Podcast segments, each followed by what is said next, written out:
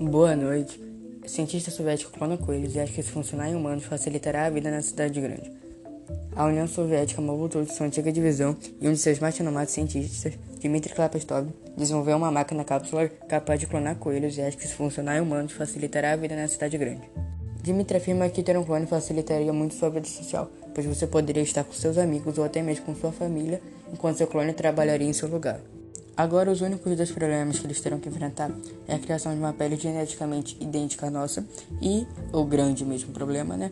A questão do livre-arbítrio, ou melhor, a possibilidade que esse clone teria de decidir, que também teria que ser igual à nossa e principalmente igual da pessoa que foi clonada. Mas enfim, parece que estamos cada vez mais perto de ter um clone ao nosso lado. Vai que no futuro você também terá um. Será que os clones tomarão lugar dos robôs? Ou será que não? E não saia daí porque mais tarde voltaremos com mais notícias incríveis como essa foi.